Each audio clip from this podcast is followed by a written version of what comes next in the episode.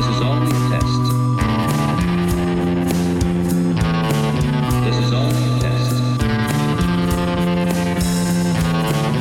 This is only a test. Voluntary cooperation. Hello, and welcome this back to the Uncover Up. Um, I'm here with Nathan Radke. Hello. Lee Kuma. Hey.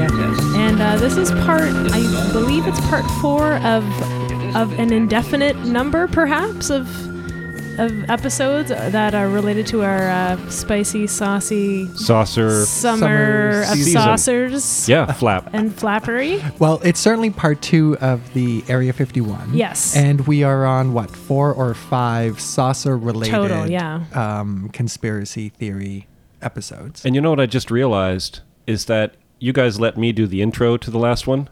And I totally forgot to say who we were. I'd realized that as I was saying it too, yeah. I was too excited to talk That's about okay. airplanes. You just wanted to we'll get to the airplanes. We'll have to edit that in. Yeah. yeah. But yes, we are Nathan Radke, Lee Kuma, and Elena Papianis. Mm-hmm.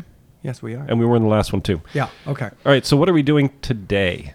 Elena, what happened? Oh, yeah. So um, we've been talking about Area fifty-one, some of the mythology around it, the history behind it, um, the the development of these covert... Um, very advanced kind of flight technology. And again, Nathan was able to talk about all the planes that he loves to talk about. At great length. I, um, there was uh, some things I didn't even mention, like the fact that in the early versions of their suits, there was no way to eliminate liquid waste. Oh, really? Yeah. Wow. So they had to start catheterizing the pilots? No. Yes. Well, you gotta, th- what, how yeah. long are these flights? Like, like they gotta be like forty-eight hour flights or sometimes, something? Sometimes, yeah. Right? Or with really a ca- long With flight. A catheter in ya. Aye, aye, wow. Aye, aye, aye.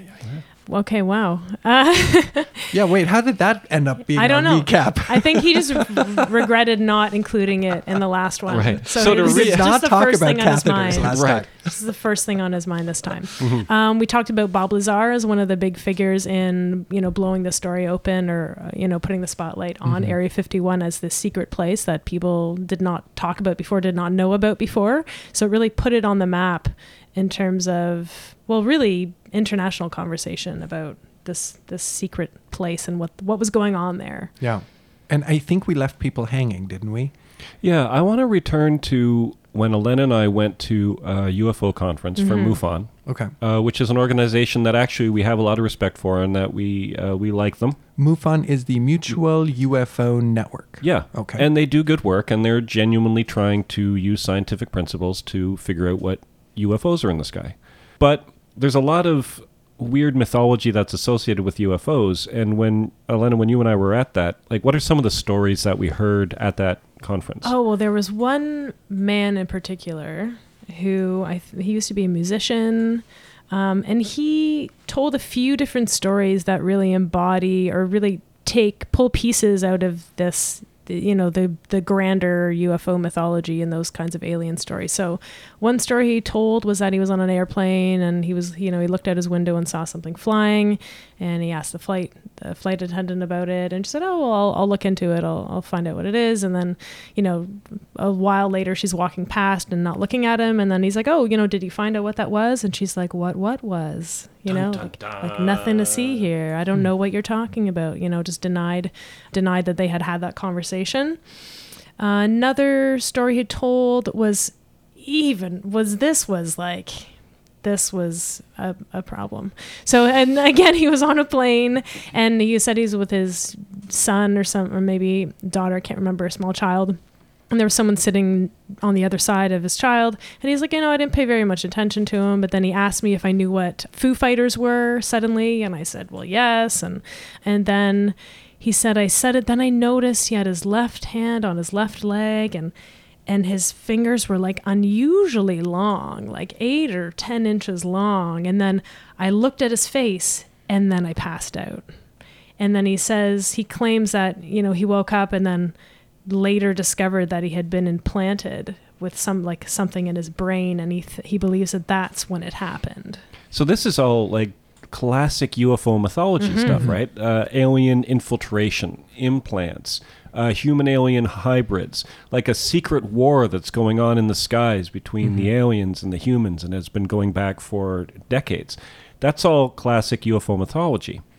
in the last episode, we talked about how some people may have mistaken the genuinely weird stuff that was happening at Area fifty-one with the incredibly futuristic and bizarre airplanes. You, we can see how somebody could make the legitimate mistake mm-hmm. and think that maybe these were extraterrestrial in origin.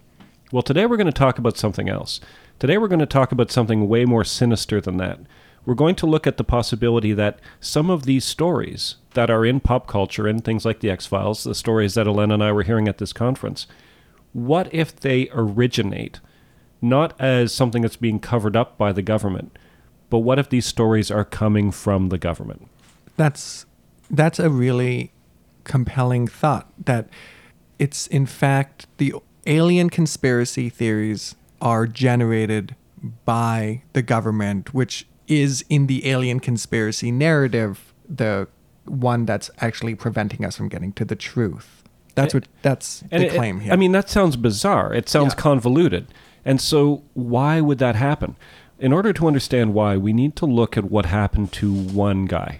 We need to understand what happened to a man named Paul Bennewitz. Mm-hmm. And I think his story will help illuminate this idea and also maybe give us the origin of the stories that we're so familiar with from movies and T V and also just from U F O lore in general. Yeah. And I, just as you begin that, I, I want to say that it also, I find, humanizes a lot of the alien abduction stories as well, because I find it's easy to dismiss certain stories as being just too ridiculous, unbelievable, how could you possibly fall for it, that kind of stuff.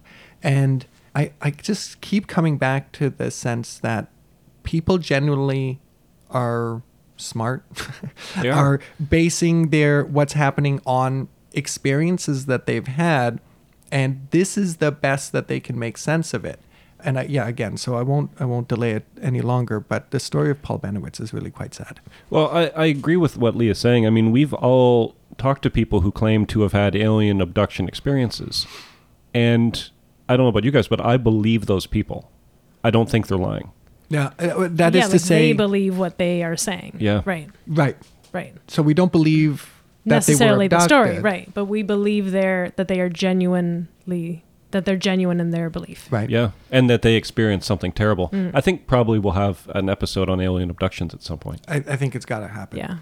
So what happens to Paul Bennewitz? Okay, so Paul Bennewitz is a successful businessman. He runs a company called Thunder Scientific. They're an electronics company. He's an engineer, sort of a clever guy. And in nineteen seventy-nine, he lives near an Air Force base in Albuquerque uh, called Kirtland Air Force Base. He starts to see in the sky at night some pretty strange things. Uh, he's an engineer. He has an interest in uh, aircraft, and so he is pretty familiar with what the American government should have. And what he sees are craft that don't look like anything that he recognizes, moving in a way that he doesn't think should be possible. So he starts to pay more and more attention to this. He starts to record some of it. And also because he is a very good engineer, he starts to uh, set up some equipment so that he can maybe scan for signals that are coming from the, these crafts. And he is actually successful, and he starts to pick up some signals from these from these weird crafts. Now, Bennewitz is a patriot. He's flying an American flag out in front of his house. He cares about his country. He wants to protect his country. And so what he does is he calls the Kirtland Air Force Base and says, listen, there's something weird flying mm-hmm. around in the sky. When he plays for them some of the tapes that he's made and describes some of the things that he's seen, they send somebody over to talk to him to get information from him. And the person that they send over is a guy called Special Agent Richard Doty.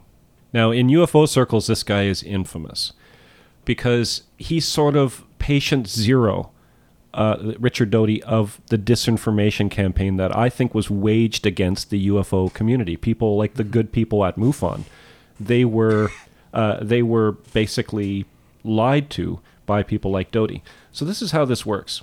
Doty interviews Bennewitz and realizes very quickly that what Bennewitz has stumbled across are some very top-secret programs. Now, at this point in the nineteen seventies, it isn't the U two or the A twelve or the S R seventy-one.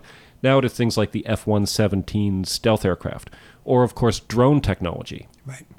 Which is why these things were moving in such a strange way, because drones without pilots in them can fly a lot differently than a manned mm-hmm. aircraft. But in the nineteen eighties, of course, drone technology was in its infancy, and it was absolutely top-level secret stuff. And when Doty listens to the recordings, he realizes that Bennewitz has been successful in actually picking up some top-secret signals that he shouldn't have had access to. So at this point, what do you do with this guy?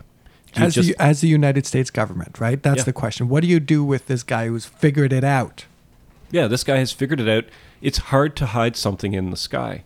At this point, I think it's it's sort of useful to go back in time very briefly to talk about another airplane. I'm having the best summer! All right. World War Two, the Bell P fifty-nine Airacomet, America's first jet fighter. How do you test this thing oh, yeah, in that's the sky? A good story. That's yeah. How do you test it in the sky? Like, you can test it on the ground, the engine and stuff, but at some point you got to fly this thing. Right. How do you fly this thing without anybody noticing? There's going to be other pilots in the sky who are training in conventional airplanes. They're going to see this weird thing with no propeller on it flying around, and they're going to start talking about it. Rumors are going to circulate. Next thing you know, maybe spies show up, maybe saboteurs show up. That's right. Maybe the there's spies and saboteurs in the bars where you're talking about this thing that you just saw, right? Exactly. Is this when they put the monkey mask on? This is when they put the monkey mask on. Yeah. But they put the monkey mask on after trying all kinds of stuff like sticking on a fake propeller. Fake which propellers. Fooled nobody. And, right. Yeah, trying to get away from other pilots, but they couldn't because the Bell, Bell P fifty-nine Airacomet was a lousy plane. So yes, so as Elena says... Yeah, what so they, they put like a chimpanzee mask or something on on the pilot who's flying it, so that if there's someone who sees them, they're they don't even want to tell anyone because the story is so bizarre. They know no one will believe them. I think it's you're you're absolutely right, and I worked this out a little bit. Like, let's say you're a pilot. Now that's a hard job, I think, to get, mm-hmm. Stressful. And you're probably quite happy to have it. Now I I, I don't know if if if I was the base commander. And the a pilot just came down and said, "Commander, I got to talk to you." While I was flying up there, a uh, cigar-smoking monkey yeah. like flew past me, waved. Uh, yeah, waved at me because yeah. this is exactly what this pilot was instructed to do. I would have to say, "Look, I'm sorry, you're grounded yeah. for the for the and foreseeable future until I can yeah. sort this out." Right, yeah. A psych test, and maybe you get sent away. Yeah. So you're absolutely right. Like, there's this self-censorship then that starts where I'm not going to tell people this. No. I'm not going to tell people that I saw. And you probably second-guess yourself. Be yeah. like, well, was I just hallucinating? Maybe I didn't have enough oxygen. Maybe who knows what was like what was happening physically. This brings up an interesting question. This is something Lee and I were actually discussing uh, before we started recording today. How easy do you think it would be to to be convinced that uh, you were insane? Oh, it wouldn't take, I don't think it would take very much. You just need a few, like a few things planted around you. I don't know. I don't know. It depends on the situation, but like, I don't think it would take very much for someone to make you believe that. No, I mean, for me, it was forty-five minutes sitting in a, in a mental health ward mm-hmm. yesterday. Uh, I wasn't there for myself. I was there waiting for somebody else. But because I was sitting there for forty-five minutes by myself, at some point I started entertaining the idea, mm-hmm. maybe I am here. Maybe I am a patient here, right. and I'm and I'm confused and disoriented. Our, our psychologies are very fragile things. And I think very much uh, cued to what's to our context and what's going on around us and what other people are telling us, right? Mm-hmm, like totally, and especially people in authority. So I think we've just circled right back to Paul Bennewitz, who is has just alerted the authorities, being the military, that he's discovered something. So Richard Doty, being a uh, special agent, realizes, okay, I think I know how to keep Bennewitz from talking about these top secret things that he's seen. And what he does is he tells Bennewitz, you know what this is? This is the beginning of an alien invasion. I want you to keep an eye on the sky. I want you to continue trying to scan for uh, like as much information as you can and report it directly to us and don't tell anybody else about it. And so Bennewitz, being like a, a patriotic guy, and a guy who already sort of has an interest in this kind of thing. He and dives dis- in. Who's who's who's stumbled upon something truly inexplicable. Yeah. Right? Mm-hmm. I mean, it's not mm-hmm. like this is just some dude and, and you know, some, some cynical agent says, hey, well, there's an alien invasion coming. This is a guy who is technically sophisticated, employing some rational principles and methods in order to try and investigate what's happening, and then brings something to authorities who should know, who then confirm mm-hmm. not only that he's seen something, but let him in on this big secret. And then I mean, freak him right out with the explanation for it. Yeah. All of the stuff that I've said so far, I'm very confident in. I've I've come across a bunch of redacted, like the way we always do, right? Mm-hmm. Uh, I, I've looked for Freedom of Information Act stuff on Doty. I know that Doty was a special agent. I know he was assi- assigned to Bennewitz. We know what happened to Bennewitz. This stuff is all like not controversial. But I'm going to move into a slightly more controversial area here because I'm not as certain about this, but it does seem possible. It seemed like the government agencies who were in charge of this project started to expand their interest. They they started with the idea, let's keep Bennewitz quiet, but then it seems to have turned into a, almost an experiment to see how populations could be manipulated. Mm. Because what happens is Doty realizes that he's not the only agency who has an interest in Bennewitz, to the point that Bennewitz starts telling Doty, listen, I think there's people across the street. I think they're I think they're like broadcasting stuff at me. I think that they're paying attention to me. I think they're bugging me. And Doty thinks, oh, this is great. He's gone completely paranoid. Mm-hmm. Right. But then realizes, no, wait, the N S A is actually across the street. The N S A is broadcasting messages at Bennewitz's house, just garbled nonsense.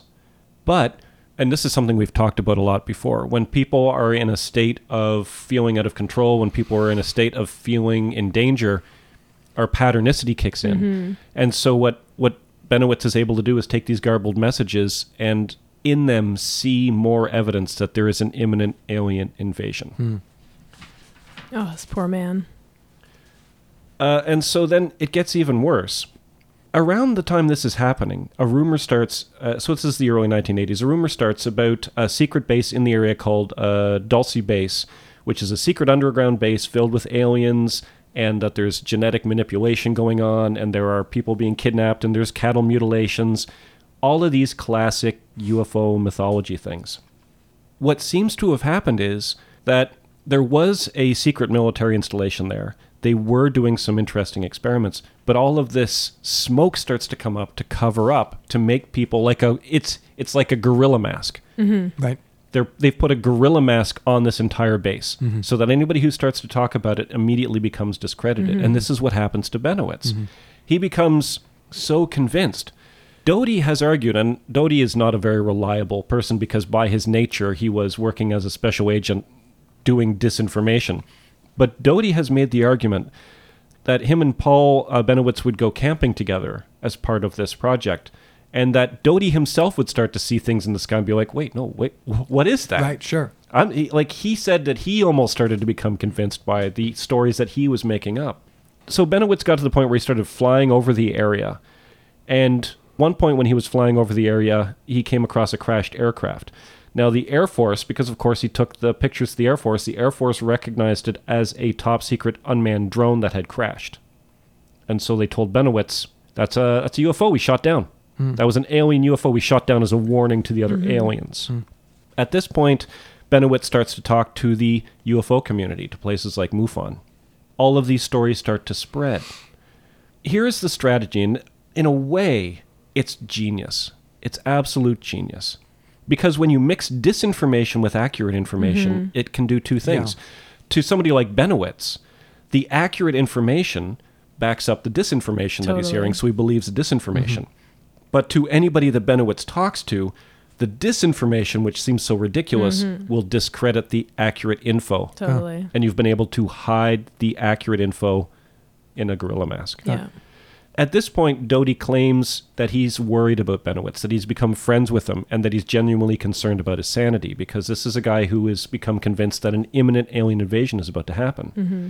Imagine if you, uh, Elena, if you thought that, if you thought that aliens were going to invade, what happens to your life? Oh, yeah, no, I mean, that would be the number one thing you're concerned about. And um, oh, another thing I was going to say about that, he feels like responsible for yeah. this. Like yeah. he's got to track it. He's got to find stuff. He's got to find evidence of it, report it back. Like mm-hmm. he really feels obligated and responsible in this situation too, which, yeah, it would just take over your life completely. Mm-hmm. Yeah. So your family falls apart. Yeah. His job falls apart.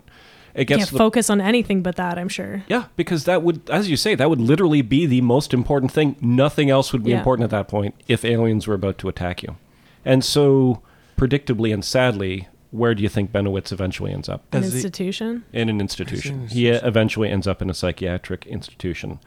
Uh, he becomes convinced, Bennewitz becomes convinced that he's under the mind control of aliens, and at this point, his psyche has been broken, mm-hmm. and he can't come back. No. So you have to say that was an extremely successful operation. Yeah. And if you think, if now... You had started us off um, reminding us maybe that this was actually not an Area fifty-one exactly related. Well, but it certainly very come, similar. Exactly. It didn't come out of Area fifty-one. But when I'm, the connection here is that I think this serves so, this worked so well in this case, but I'm sure this is going on all the time because you have to hide these things every day. Every day there's going to be people who see stuff. Some of them are going to not just see stuff, get suspicious, start thinking about it. A small section of those are going to start researching it. A small section of those are going to maybe alert the, their military commanders nearby. And so this kind of disinformation operation, I'm sure, was not just a one-off. Oh, no, was, I, I guarantee you it was not a one-off. Right? And so this is part and parcel of, I think, the whole phenomena of U F Os in our culture was really to some extent to cover up secret operations that were thought to be necessary in order to keep the United States safe in a time of intense danger, you know, verging on the end of the world. This seems like a story that a lot of people could tell themselves in good faith, like the people doing the disinformation. We're doing what's necessary here. Yeah, some people like Paul Bennewitz will have their lives ruined, but it's for the greater cause of world peace or whatever.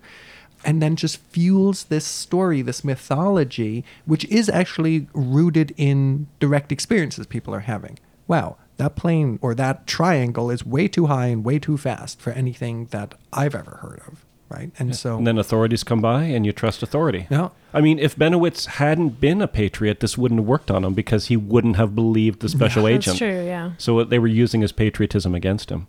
Another aspect of this, I, I said I guarantee you that that wasn't a one-off. Well, this is where we return to uh, Elena and I going to that, that conference and listening to the well-meaning, intelligent people at MUFON. Because part of what Doty did was a deliberate attack on MUFON.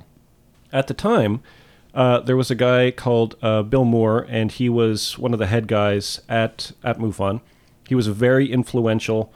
Uh, he had written books on uh, the Philadelphia experiment. He had written books on Roswell, which is going to be important.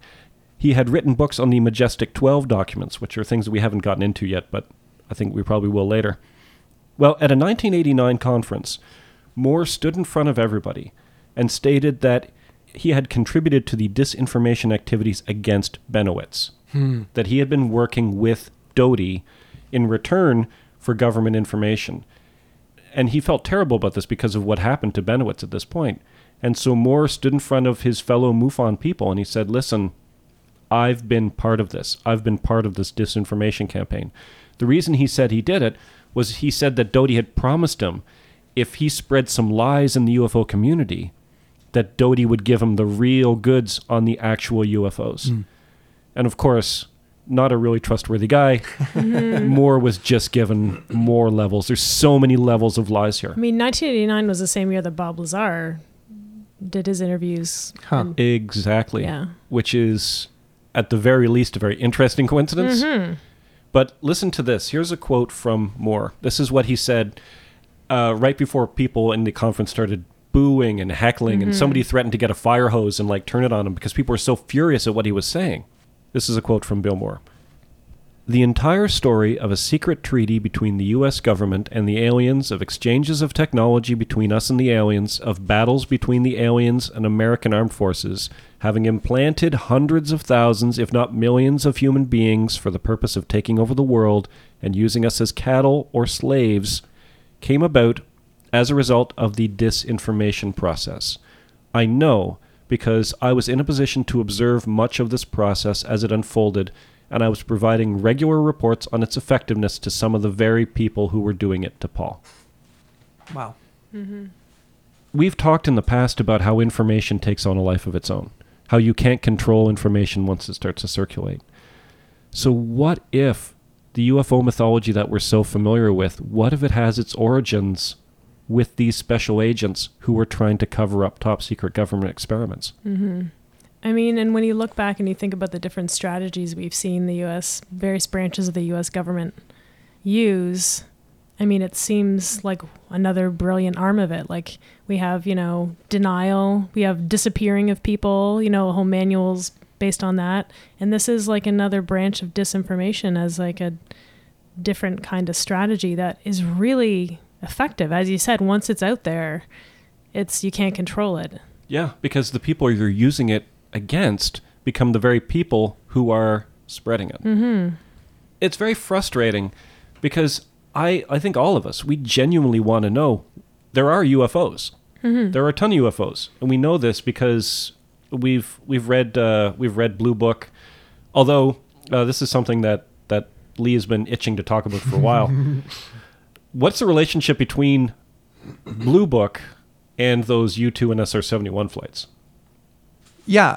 The the thing is that it does become even more complicated than this because um, it ends up that different branches of the government are doing different things. And this is just, and this has been one of my hobby horses in the podcast previously, the quote unquote, the government. Whenever that mm-hmm. is used right. as a kind of explanation for something, I get a bit suspicious. And in part, I think about this uh, story, where on the one hand, you have a branch of the United States government who knows that these are secret flights that are happening and is then deliberately spreading disinformation. On the other hand, you have parts of the U S government that don't know that these are secret flights, are being confronted with actual observation. And then we have... Um, Ruppelt is a captain lieutenant. Captain yeah. Ruppelt, who writes this amazing report. He's working on Project Grudge and Blue Book and, and is trying to understand what it is that people are seeing, worried, in fact, also as a patriot, that these might legitimately be Soviet flyovers that we should actually maybe be keeping an eye or on. Or even maybe aliens. Or even maybe aliens, right? And so you have a part of the government actively spreading disinformation. You have another part of the government actively trying to figure out what the hell is going on. And you have civilians stuck in the middle trying to do their part, but being confronted with data that they just can't make sense of. I think it's a really fascinating web of interests and motivations and intentions that are all pointing in different directions. And, you know, we haven't even talked about this, but there is also, uh, maybe we should talk about it because you had mentioned it in the last podcast, there is also the potential of foreign governments' disinformation getting wrapped up in this stuff too, sure. right? Just mm-hmm. once you have a population who...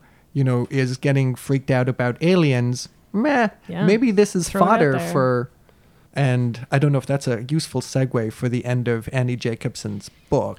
Right. So now let's go back to Area fifty-one. uh, Annie Jacobson's book is extremely well-researched. It's basically one of the reasons the American government had to admit that Area fifty-one existed. And it is, I find almost no fault with this book. And then it gets to the last chapter, and something weird happens. Because in the last chapter of Un- this... Unlike all the stuff we've been talking about so far. But but it's a weirdness that I... It's a weirdness that makes a weird kind of internal logic sense. Yeah. It, it It's a it's like a Cold War weirdness mm-hmm. that it makes as much sense as anything in the Cold War did. But in the last chapter, she argues that what happened at Roswell was that a Soviet remote-controlled flying saucer filled with genetically altered teenagers... was deliberately crashed in the United States in order to cause panic. Right. Mm-hmm. Now, that might sound crazy, but here's the thing. Um, and I, I, I wasn't quite as offended by this chapter as Nathan was. I was because, so offended. Yeah, Nathan was mad. He's still mad. It's still been, mad. um, but here's the here is the argument, and I'm not defending it. I'm just giving the argument. It was, and we talked about this, and Elena, I wonder if you were part of the uh, disinformatia. Mm-hmm. You were. Mm-hmm. Um, I can't remember what we had done before you joined. Not much, actually. It was like two podcasts. Yeah. I don't yeah, remember if that was one of them. She's not new anymore. She's not, no, never. She was never new. I just can't remember if that was one of the two podcasts we hadn't done uh, without her. But, okay, so we remember, let's cut that out. We remember disinformatia. And the idea was that Stalin had been really surprised by the effect of the radio broadcast War of the Worlds mm-hmm, to spread right. panic in the United States. Whether it actually spread panic in the United States, I think is worth investigating one of these days because I have heard some conflicting accounts. But the point of this it, it story... It spread some panic. Okay. I think the amount of panic has been overblown. Yeah, but there was some panic. The point of this story is that Stalin thought that mm-hmm. it spread panic. So apparently...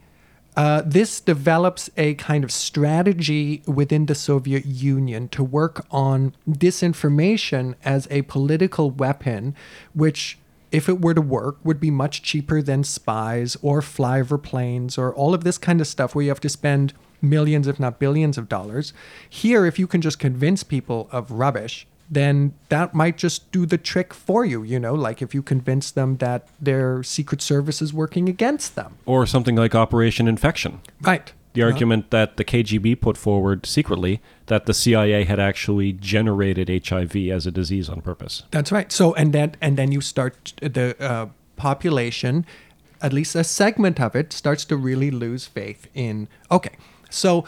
And uh, just to interrupt, I think some of what we're seeing right now in the United States is in part a result of an information war that has been waged against them to the point where now the idea of truth itself mm-hmm. seems problematic. Yeah. Yeah, I think, just going to say it, that I think Trump is uh, a very, like, uh, one of the most effective uh, results of K G B disinformation. Yeah. Like, I really think he's an outgrowth, but we that have to do is, it. That's another that's episode. That's another an episode. Mm-hmm. But um, no, what you're saying, you know, this strategy of disinformation, according to that strategy, the logic does fit with this explanation in, you know, the last chapter of the book in a way to spread panic. This would be an event that would get attention that would potentially cause panic. Thank you for bringing it back to the main point, Elena, because I was uh, what an aside. Yeah, feared talking losing to Trump it. And everything. Um, yeah. But yeah, that's the idea that Stalin. At least that's how I read uh, Annie Jacobson's last chapter. That this was an actual attempt by Stalin to recreate a kind of War of the Worlds, but for real this mm-hmm. time, or make it seem mm-hmm. real. And so what they did was. The Roswell incident, apparently, as Nathan points out, was actually potentially balloons or discs attached to balloons sent over from the Soviet Union, meant to look like U F Os, stuffed with, you know, probably like kids from the Gulag or some nightmarish prison mm-hmm. somewhere in the Soviet Union, um, genetically, or maybe just, I mean, I don't say just uh, lightly, but, you know, not... altered with any kind of D N A knowledge, but just because they were in atrocious conditions and, you know... Uh, or surgically or something. Who knows exactly. what kind of... We're yeah. talking about Stalin, yeah, after all. So. And also maybe Mengele. Totally. Yeah, who... Okay. Who had so, who had escaped. Mengele, of course, being... The Nazi doctor. One, one of the worst, which is um, really saying something. So, because it is quite a shock to read that at least one or two people from the early days seemed to be quite serious that something alien landed. And so she tried to make sense of this and presented it in a chapter that, um, to be fair to her, she says, okay, the book has now ended. Right here I'm going to put chapter. in this yeah, extra chapter yeah. uh, just for your consideration. Worth reading maybe just to help us understand mm-hmm. uh, what you guys think about this. Uh, you guys both make an excellent point that this sort of way to wage information war could be extremely powerful, and it is something that they've done in the past. And obviously, there were so many bizarre plans during the Cold War, especially under Stalin, that this wouldn't have even been the strangest plan they came up with. Even the Americans, weren't, weren't we going to, like, uh, irradiate the ozone, set the ozone layer on fire or something? Uh, here's what I want to say about the last chapter. I disagree with you two, which is rare. Right. So I'm going to disagree with you okay. two. I think that this is an information war, this last chapter, but I uh. don't think it was Stalin waging it against the United States. I think it's the American government mm. waging it against Annie Jacobson. I think they knew that she was putting this book together, and they planted some ridiculous information I to see. discredit the book. That's... Boom. Yeah. Boom. That's interesting. Explosion sound. Yeah. I think this is I think this is their gorilla mask. I this think they is threw, their, yeah. I think this that's is, what happened. Hmm. This is their their attempt to fit disinformation into her, yeah, into her actual accurate information. Yeah. Yeah. Because this, this though is this is so pres- meta. Yeah, and yeah, it's yeah. precisely the rootlessness that yeah. I feel like the alien experience sort of sucks you into. It's mm-hmm. like you actually don't know anything anymore, because now we have to rely on known liars like yep. Doty, like Doty and um, Lazar. Lazar, or we have to rely on the government itself. I mean, it's just, you're kind of in an impossible situation. You start to second guess everything. Mm-hmm. I mean, you've come to us before with stuff, Nathan. I'm pointing. I was pointing at Nathan there. A very unpodcasty thing to do. You, uh, you, Nathan, have come to us with images, right? From, you know, from the military recent ones where you're like, I can't explain what's happening here. Like, is yeah. this a U F O or what? I mean, you suddenly kind of, I can see how... you lose yourself in this. Yeah, it's hard to wade through. There's and pieces that are true, pieces you don't know if they're true. There's unexplained things. And there jumble. is precedent for people interested in conspiracy theories in an academic way, kind of. Going off the rails. Yeah, losing yeah. their footing a little bit. Well, that's what I want to return to at the end. Is this is something that, it's weird, regardless of what podcast we're talking about, it's it's amazing how frequently this idea shows up. It happened with Marilyn Monroe. It happened with all the disinformation stuff, how individuals get caught up in these big structures mm-hmm. and what happens to an individual when they get caught up in mm-hmm. something like this. Mm-hmm. And what happened to Bennewitz is so tragic, and it's so human, and it's so understandable. Like, we are very fragile. We're fragile beings. This is something that maybe we should have talked about earlier. When we talk to our students about what we're about to do in class, the beginning of the term, I think we're always very careful to to tell them, like, this could get a little dangerous. Mm-hmm. Learning about this stuff can change the way you see things. It can change the way you see yourself. And there's always the possibility that you could just get lost in mm-hmm. it. Mm-hmm. And this is something that, like, conspiracy theories are important to study, and they're fascinating to study. But it can it can go wrong. It can go really wrong. But hopefully not this time. Sad face.